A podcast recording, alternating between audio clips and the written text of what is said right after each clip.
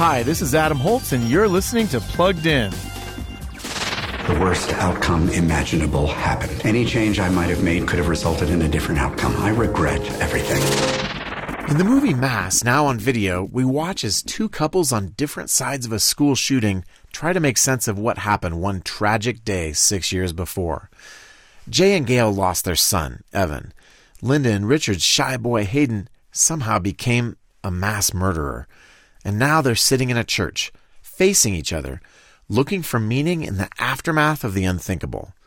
Mass is not an easy movie to watch, but it suggests that healing is possible, even in the worst of tragedies. Some language and a description of the shooting are the main issues to consider here, so we're giving Mass a 3 out of 5 for family friendliness. Read the full review at pluggedin.com slash radio. I'm Adam Holz for Focus on the Family's Plugged In.